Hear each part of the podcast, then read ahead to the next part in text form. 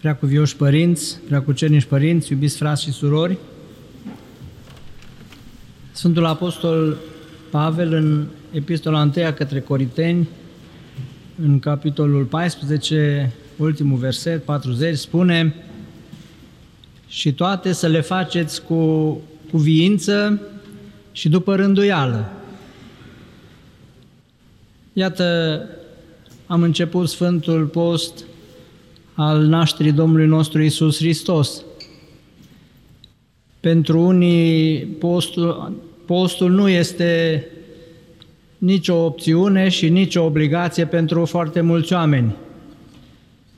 Dar pentru noi, pentru creștini ortodoxi, postul este o rânduială și este o sfântă rânduială pentru că așa se spune în Sfântul Post – și este sfântă rânduiala aceasta pentru că ea a fost dată de Sfinți Părinți și este sfințitoare pentru că prin ea ne sfințim, ne curățim și ne sfințim viața. Această rânduială sfântă face parte din legea noastră strămoșească. Lege pentru care, iată, acum patru zile am prăznuit pe Sfinții Martiri Năsăudeni și mai ales toți Sfinții Martiri și mărturisitori și mucenici din Ardeal au ținut la această lege strămoșească din care făcea parte, bineînțeles, și rânduiala apostolului. Acum 100 de ani sau acum, știu eu, 200 de ani, nu exista ca cineva să nu postească dintre cei care țineau legea. Astăzi, dacă spui că postești, ești considerat uh, înapoiat, ești considerat un paria. Mulți creștini preferă să spună că sunt vegani, însă e greșit să știți, pentru că astăzi a spune că postești înseamnă a mărturisi ceva al mărturisi pe Hristos și a mărturisi că tu faci parte dintr-o rânduială și dintr-o rânduială sfântă și o rânduială care știi că te duce undeva. Și fără rânduială nu se poate face nimic. Sfântul, uh, unul dintre mari bărbați ai lumii acestea și pentru noi, al lumii creștine, Sfântul Vasile cel Mare, în troparul închinat lui spunem că cel ce ai pus rânduială în viața oamenilor și mai ales în viața creștinilor, pentru că până la el poate trăiau destul de dezorganizat și în neorânduială creștinii. Însă Sfântul Vasile cel Mare și prin uh, canoanele care le-a dat, care și pe ele le numim sfinte canoane, și sunt sfinte rânduieli, rânduiel care organizează viața noastră, rânduiel de rugăciune, rânduiel de post, rânduiel de spovedanie, rânduiel de împărtășanie. Toate sunt cuprinse în cărțile acestea sfinte, care sunt ca niște ca un ghid, să zicem, care ne îndreaptă sau ne îndrumează spre celul suprem al vieții fiecăruia dintre noi, vieții omului și anume sfințirea vieții. Sfântul Vasile cel Mare a scris uh, așa numitele reguli mari și reguli mici. Ele sunt reguli pentru viața monahală, dar să știți că orice creștin care le citește se regăsește în ele și dacă știe să le adapteze la viața lui cotidiană, îl ajută foarte mult. Bună oară în regula 19 din cele mari, acolo vorbește despre felul cum trebuie să postim. Și spune foarte clar Sfântul Vasile cel Mare că postul nu poate fi o regulă generală pentru toată lumea. În sensul în care sunt unii care au trupul mai firav, mai slab și nu pot să postească așa cum bună oară citeam ieri în în, într-o rânduială bisericească cum ar trebui ținut postul acesta al Crăciunului, postul nașterii Domnului, lunea, miercurea și vinerea fără ulei, și nu se mănâncă decât o dată în zi după ora 15, iar dacă se întâmplă ca lunea, miercurea și vinerea, cum a fost ieri, Sfântul Paisie de la Neamț, să fie un sfânt care are doxologie mare, să se dezlege și la vin și la un de lemn. Iată că cei care sunt mai nevoitori și care vor să sporească în viața dovnicească se țin de o rânduială. Din păcate, astăzi vedem că sunt uh, foarte mulți oameni care trăiesc în neorânduială, fără nicio lege, cum spuneau bătrânii înainte, și aceasta afectează foarte mult viața duhovnicească a fiecăruia în primul rând, dar uh, afectează și viața societății. Pentru că să știți că o societate, un sat, o familie, un sat, o comunitate, o țară, nu o țin demnitarii politici, o țin sfinții. Sfinții și cei care se roagă sunt cei care țin o țară. Pentru că dacă noi vedem ce se întâmplă în jurul nostru și cum gestionează oamenii politici țara, ne dăm seama că ne ducem de râpă. Dar dacă ne uităm un pic ce se întâmplă la Nicula, ce se întâmplă la Cuvioasa Parascheva, ce se întâmplă pe dealul Patriarhiei, avem nădejde. De ce? Pentru că nu-i tot una să auzi 400 de mii de oameni sau 100 de mii de oameni spunând în cor Tatăl nostru. Aceasta este cea care ține societatea, rugăciunea.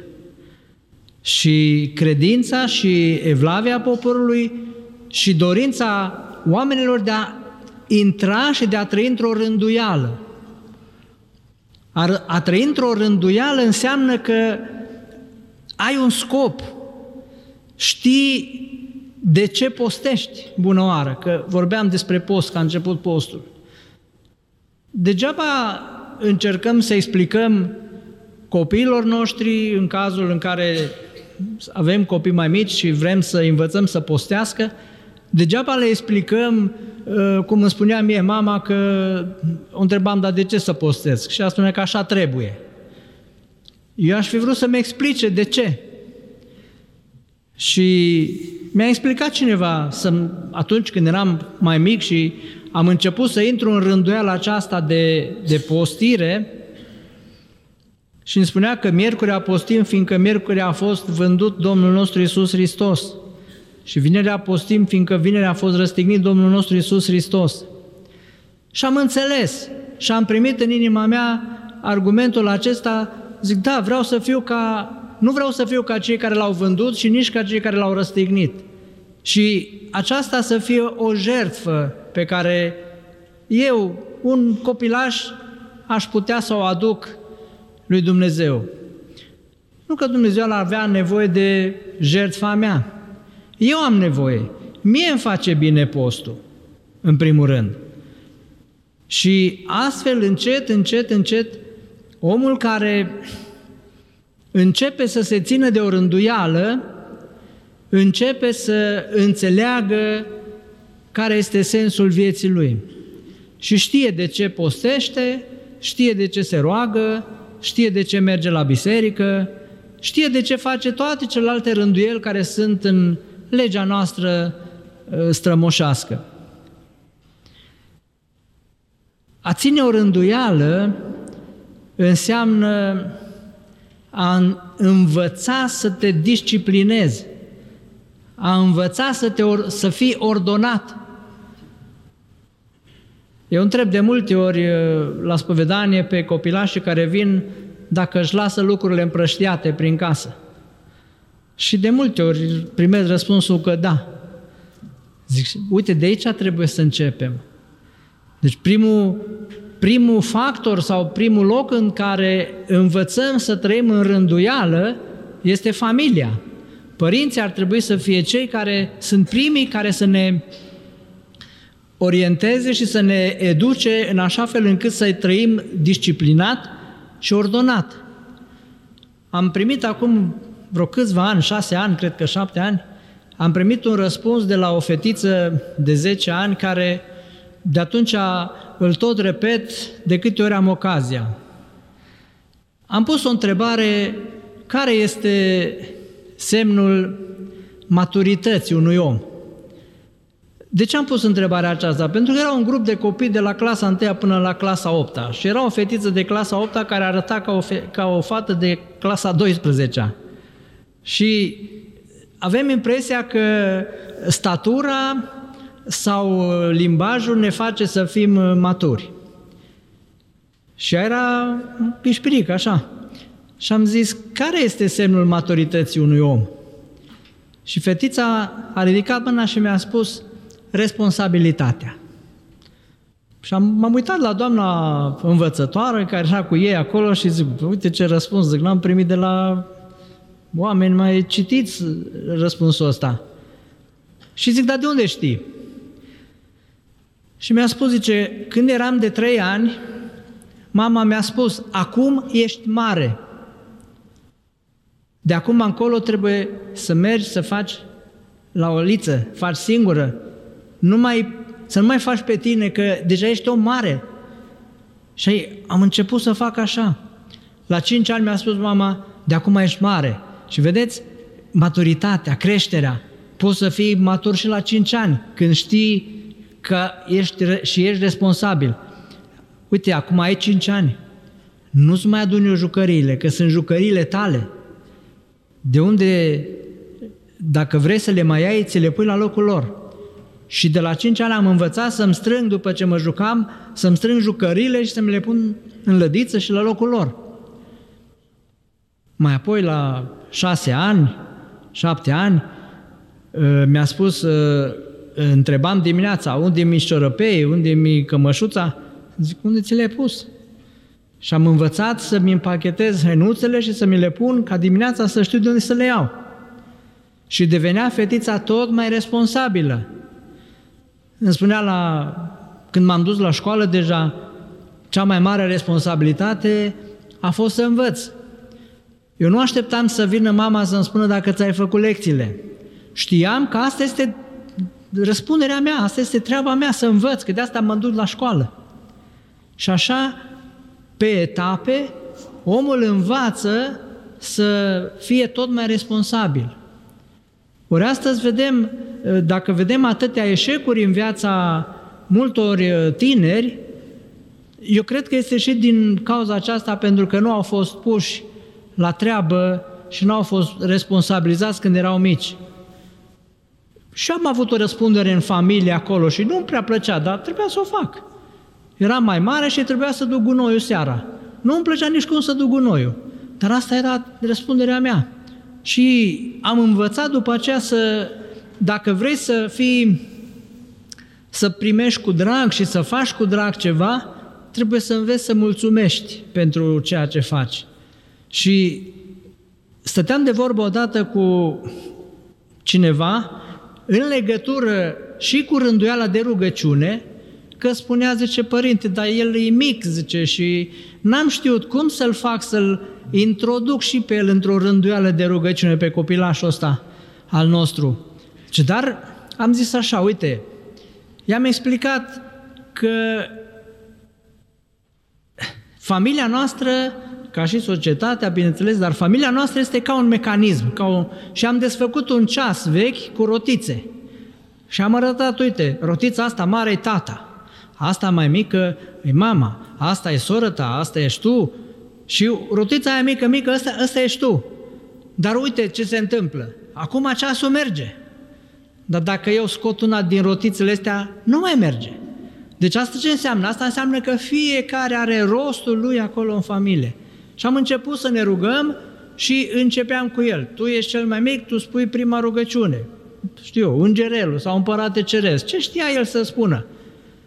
Și am văzut în timp așa că a început să să dorească să participe când venea seara ora de rugăciune, spunea, tată și eu viu.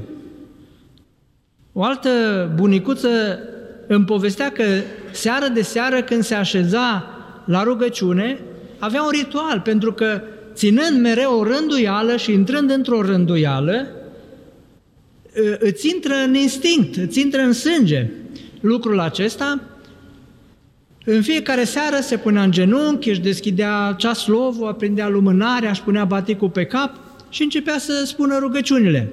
Nepoțica care stătea cu bunica acolo o vedea.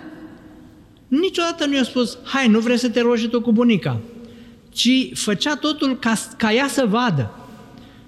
Și văzând rânduiala aceasta, la un timp, nepoțica îi spune, bunii, poți să stau să mă rog și eu cu tine? Da, stai și tu aici lângă mine. Spune și tu rugăciunile care le știi. După vreo săptămână, văzându-mă că întotdeauna la rugăciune îmi puneam baticul pe cap, zice, bunica, îmi dai și mie un baticut să-mi pun pe cap? Și vedeți, astăzi îi domnișoară, dar este în biserică, este în, într-o rânduială, este responsabilă ă, de viața ei și știe că tot ceea ce face are un sens. Spuneam că cel care nu trăiește într-o rânduială, cel care trăiește dezordonat, până la urmă este un om care nu știe ce vrea, e un om care nu știe unde se îndreaptă. Și spuneam că este un lucru foarte important să știm, dragii mei, care este scopul vieții noastre. Și scopul vieții noastre este acesta, de a ne uni cu Hristos. Ori ca să ne unim cu Hristos, iată că nevoia aceasta de rânduială ne duce la curăție, pentru că unirea cu Hristos înseamnă sfințirea vieții, dar înainte de sfințirea vieții trebuie curățirea vieții. Și de asta postul este un instrument care mă ajută să curăț, să-mi curăț viața, să-mi curăț sufletul de patimi alături de rugăciune.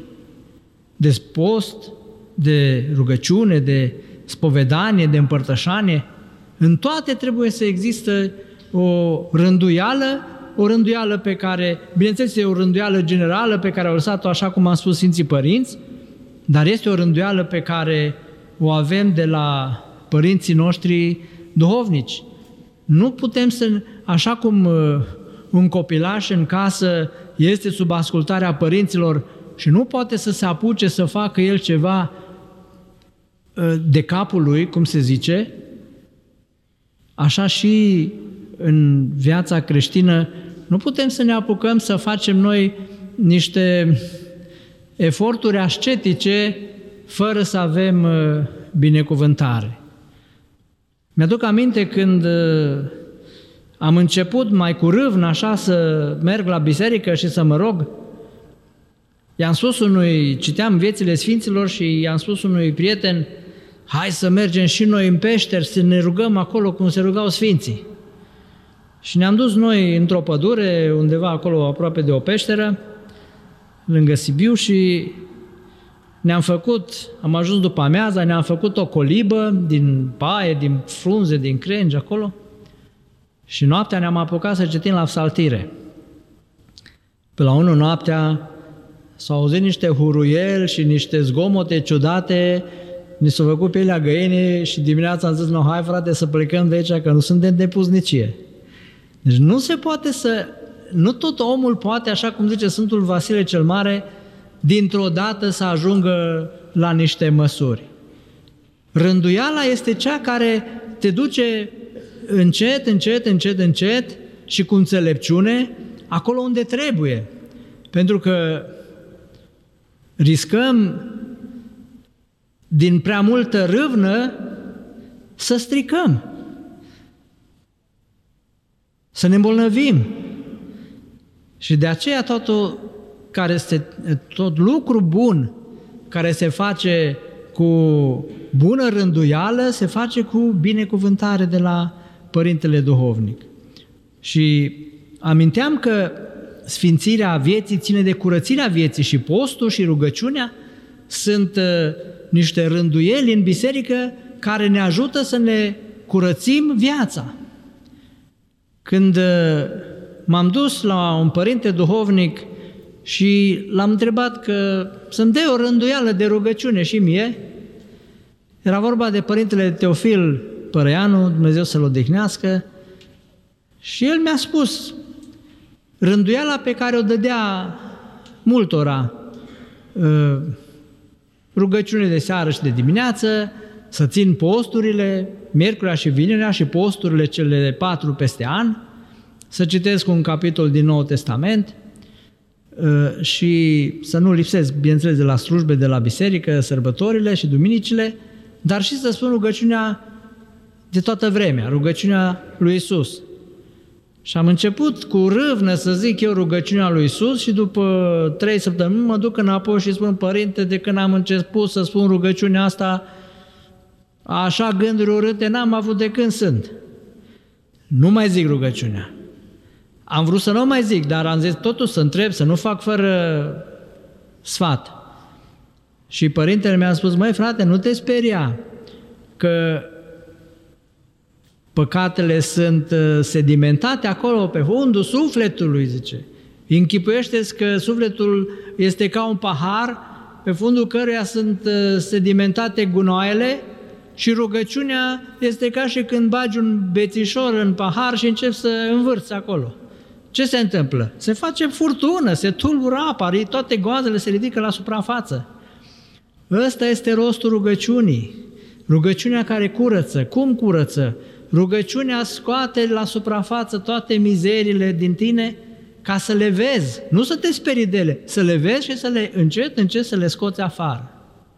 Vedeți, sunt multe persoane care au experimentat uh, uh, ce se întâmplă în post, în familie și în viața lor, la servici, dacă nu au familie sau la școală. Mulți oameni spun, zice, cum începe postul, cum au început dispitele. De ce? Pentru că în post nu numai că renunțăm de bună voie, ținând o bună rânduială la anumite alimente, că nu asta este important să renunț la anumite alimente, ci e vorba de a înțelege că postul mă ajută să mă curăț. Și cum te ajută să te cureți? Ca și rugăciunea. Atunci încep ispitele, la servici, în casă, peste tot, de ce?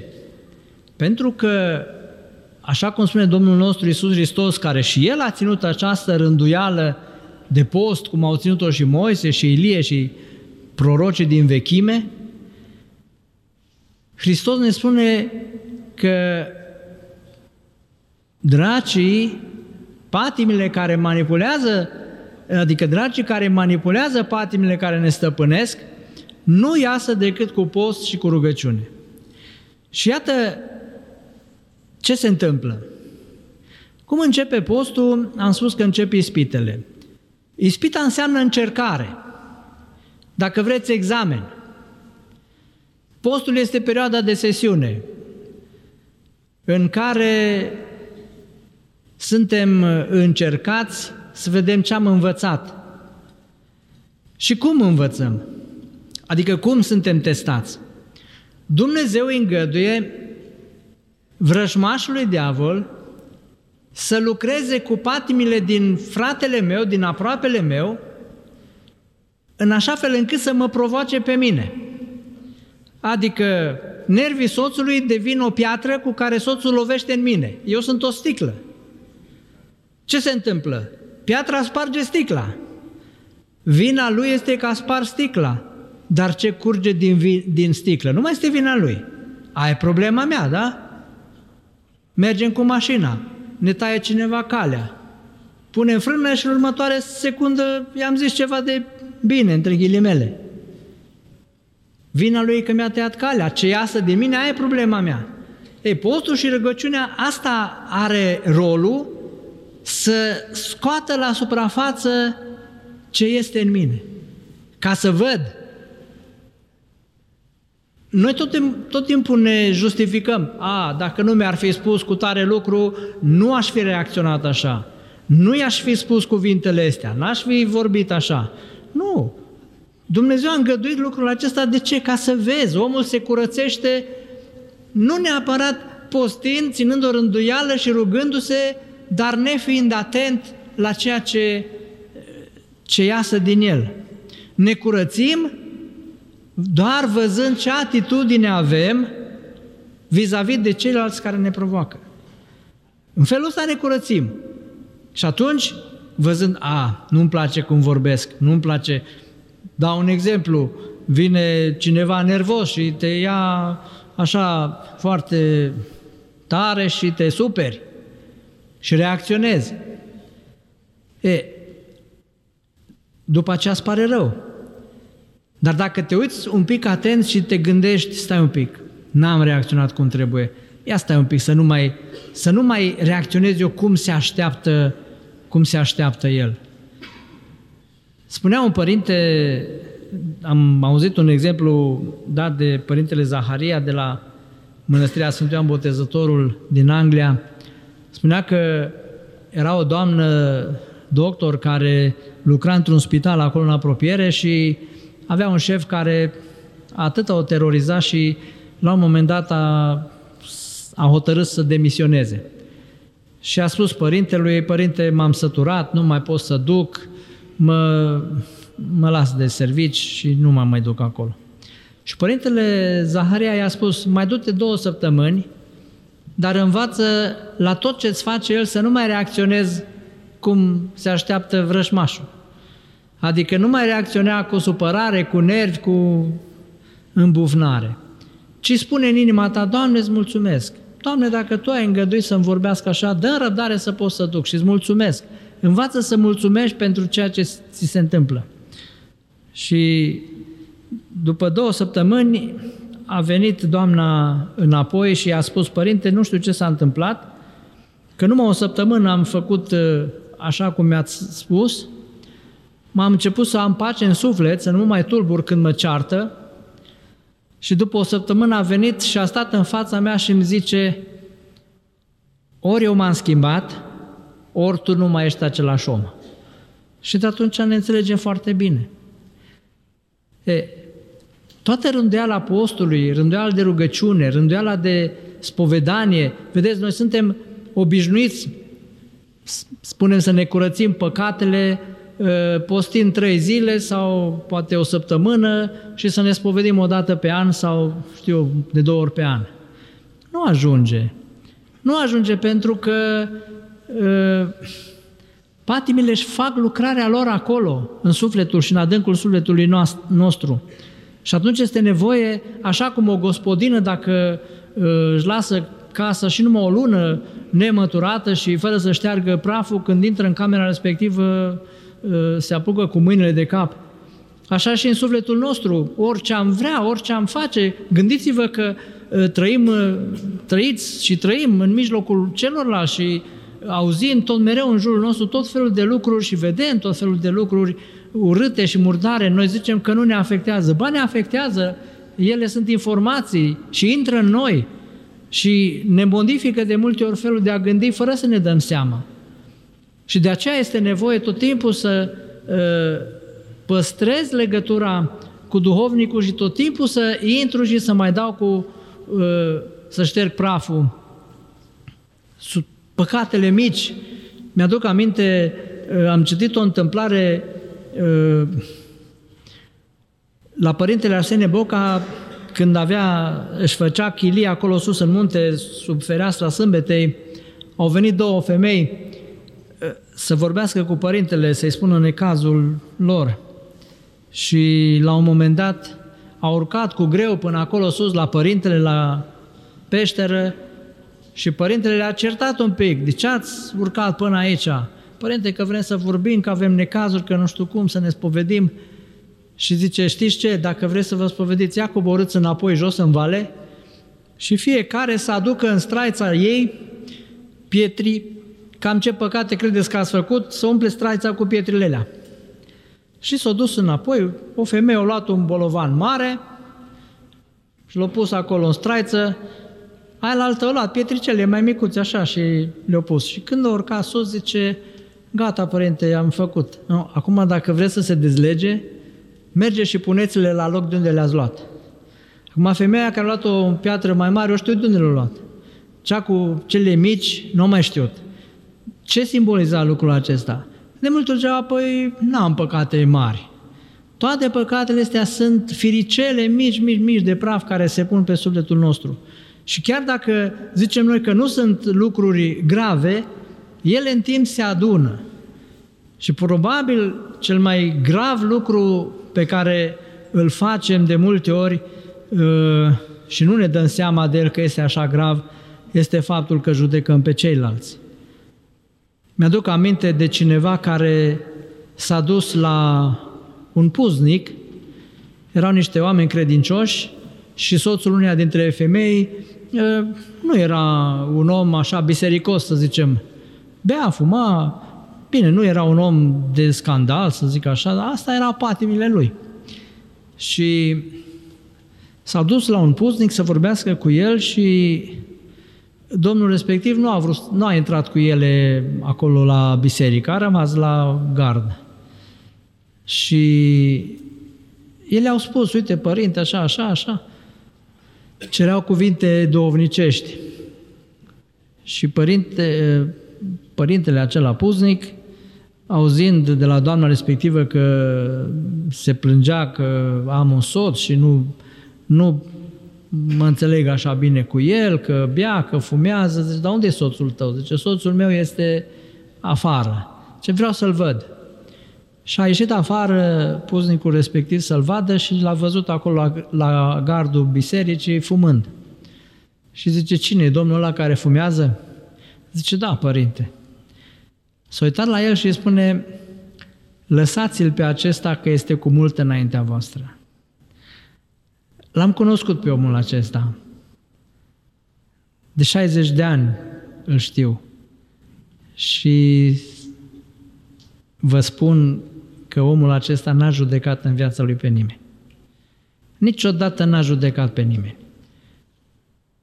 Asta ne face să fim în fața celorlalți. Pentru că dacă postim, dacă ne rugăm mult uh, și o facem după aceea uh, cu mândrie sau dacă ne supărăm pe ceilalți sau dacă judecăm pe ceilalți că ei nu se roagă cât noi sau că nu postez cât noi, uh, am pierdut totul. Harul se dă celui smerit. Și iată, celui mândru Dumnezeu este împotrivă. Și harul se pierde cel mai ușor atunci când judecăm. De aceea și Hristos spune, nu judecați ca să nu fiți judecați. Asta ce înseamnă? Asta înseamnă că ne-am putea mântui foarte ușor.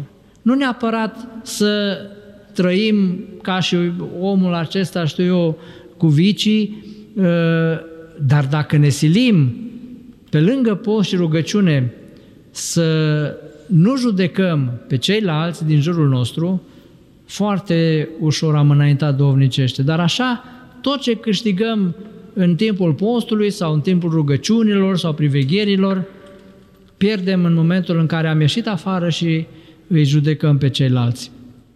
De aceea, Sfinții Părinți care au rânduit și postul și rugăciunea spuneau că asta ar trebui să fie lucru cel mai important să-l avem în vedere, să nu judecăm pe ceilalți, că în momentul în care l-am judecat și postul și rugăciunea nu-și mai fac efectul de a ne curăți, că pierdem harul și fără harul lui Dumnezeu nu putem să înaintăm.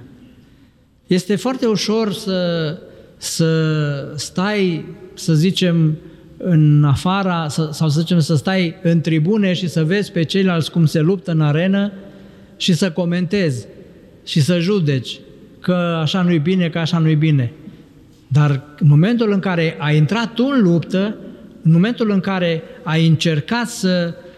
Încercați doar atâta numai vă îndemn să faceți. Încercați să opriți un gând care vedeți că insistă să intre în, în un gând urât, un gând rău. Să vedeți cât de greu este să, să lași, să, să te lupți cu gândurile. Cât de greu este să poți, mai ales în ziua de astăzi, să poți să stai în fața colegilor și să le spui că nu sunt vegan, eu postesc. Este o mărturisire. O mărturisire prin care îți asumi bajocora care poate să o facă asupra ta. Dar de ce faci lucrul ăsta? Vedeți, trebuie să știm de ce îl facem. Și atunci când începi să le explici și să le spui și lor, încep să, poate să, mi-aduc aminte, mi-aduc aminte de o cunoștință care lucra într-un birou undeva în, la o prefectură și spunea, zice, părinte, sunt numai eu singură care postesc și își ducea mâncare de post. Și celelalte râdeau. Dar niciodată nu le-am judecat, nu le-am zis nimic și îmi vedeam de rânduiala mea. Nu credeți că încet, încet, încet, încet au început să se schimbe. Cum au dat de câte un necaz, zice, tu ce faci? Păi mă duc la biserică, postez, mă rog, fac cu tare, cu tare. Și după trei ani de zile mi-a spus, zice, părinte, astăzi toate colegele mele în birou postesc. Când uh, eram în liceu și făceam naveta, treceam pe lângă o biserică. Și mi-era rușine, tot, de, tot timpul mi-era rușine să-mi fac cruce când treceam pe lângă biserică. Și mă făceam că întorceam capul în partea alaltă, găsind de scuze, a, iar am trecut pe lângă biserică și n-am văzut biserică, dar știam că e biserica acolo. Era așa un fel de a te ascunde după deget, cum se zice.